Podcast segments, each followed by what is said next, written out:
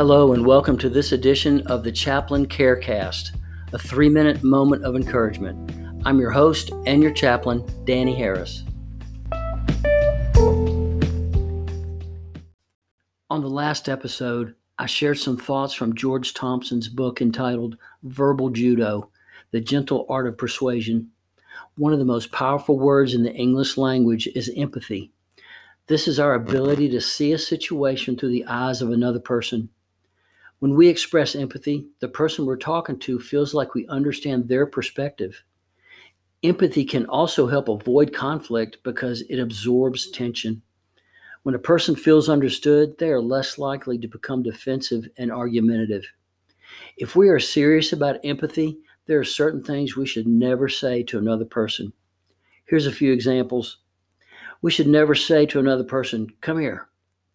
Instead, we can ask, Could I chat with you for a second? Doesn't that sound much more like a request with a choice instead of a command? What would be a good way to respond if someone gives you the command to come here? Maybe you can soften the tone of the conversation by replying, What is it you would like to discuss with me? There's a second thing we should never say to another person if we're serious about empathy, and that is, You wouldn't understand. This will be received as an insult, implying that the person we're talking to is stupid. Instead, we can say, Let me try to explain, or I hope I can explain this. What if someone suggests that we're the one that wouldn't understand? How can we reply? Maybe we can say something like, Maybe I can understand. Try me. I really want to help. And then there's a third thing that we should never say to another person if we're serious about empathy, and that is, because those are the rules.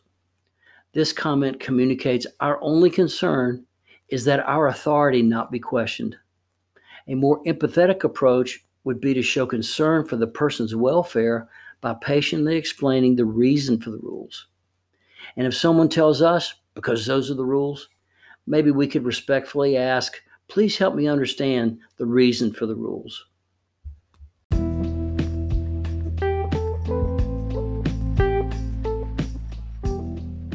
Thanks so much for listening to this episode of the Chaplain Carecast.